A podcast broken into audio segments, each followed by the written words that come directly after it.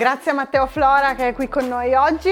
Matteo, il mondo della cyber security sta cambiando moltissimo, ci sono nuove disposizioni normative, soprattutto negli ultimi mesi, eh, che escono con una grande frequenza. Come vedi il mondo della cyber security nel prossimo futuro? Come lo vedo? Non lo vedo bene, nel senso che statisticamente sappiamo che eh, abbiamo un po' di difficoltà ad abituarci alle nuove normative, ma anche solo alla sicurezza. Vedo bene una cosa, Tante aziende stanno capendo che non è una questione di se, ma quando eh, qualcuno entrerà nelle mie aziende. Quindi se riusciamo a spingere l'idea che da qui ai prossimi 24 mesi saremo compromessi, punto, riusciremo probabilmente ad avere un'attitudine mentale diversa, cioè capire da dove saremo compromessi, cioè quali sono i punti di ingresso, cosa posso fare per evitarlo, come posso prepararmi nel momento in cui sarò compromesso.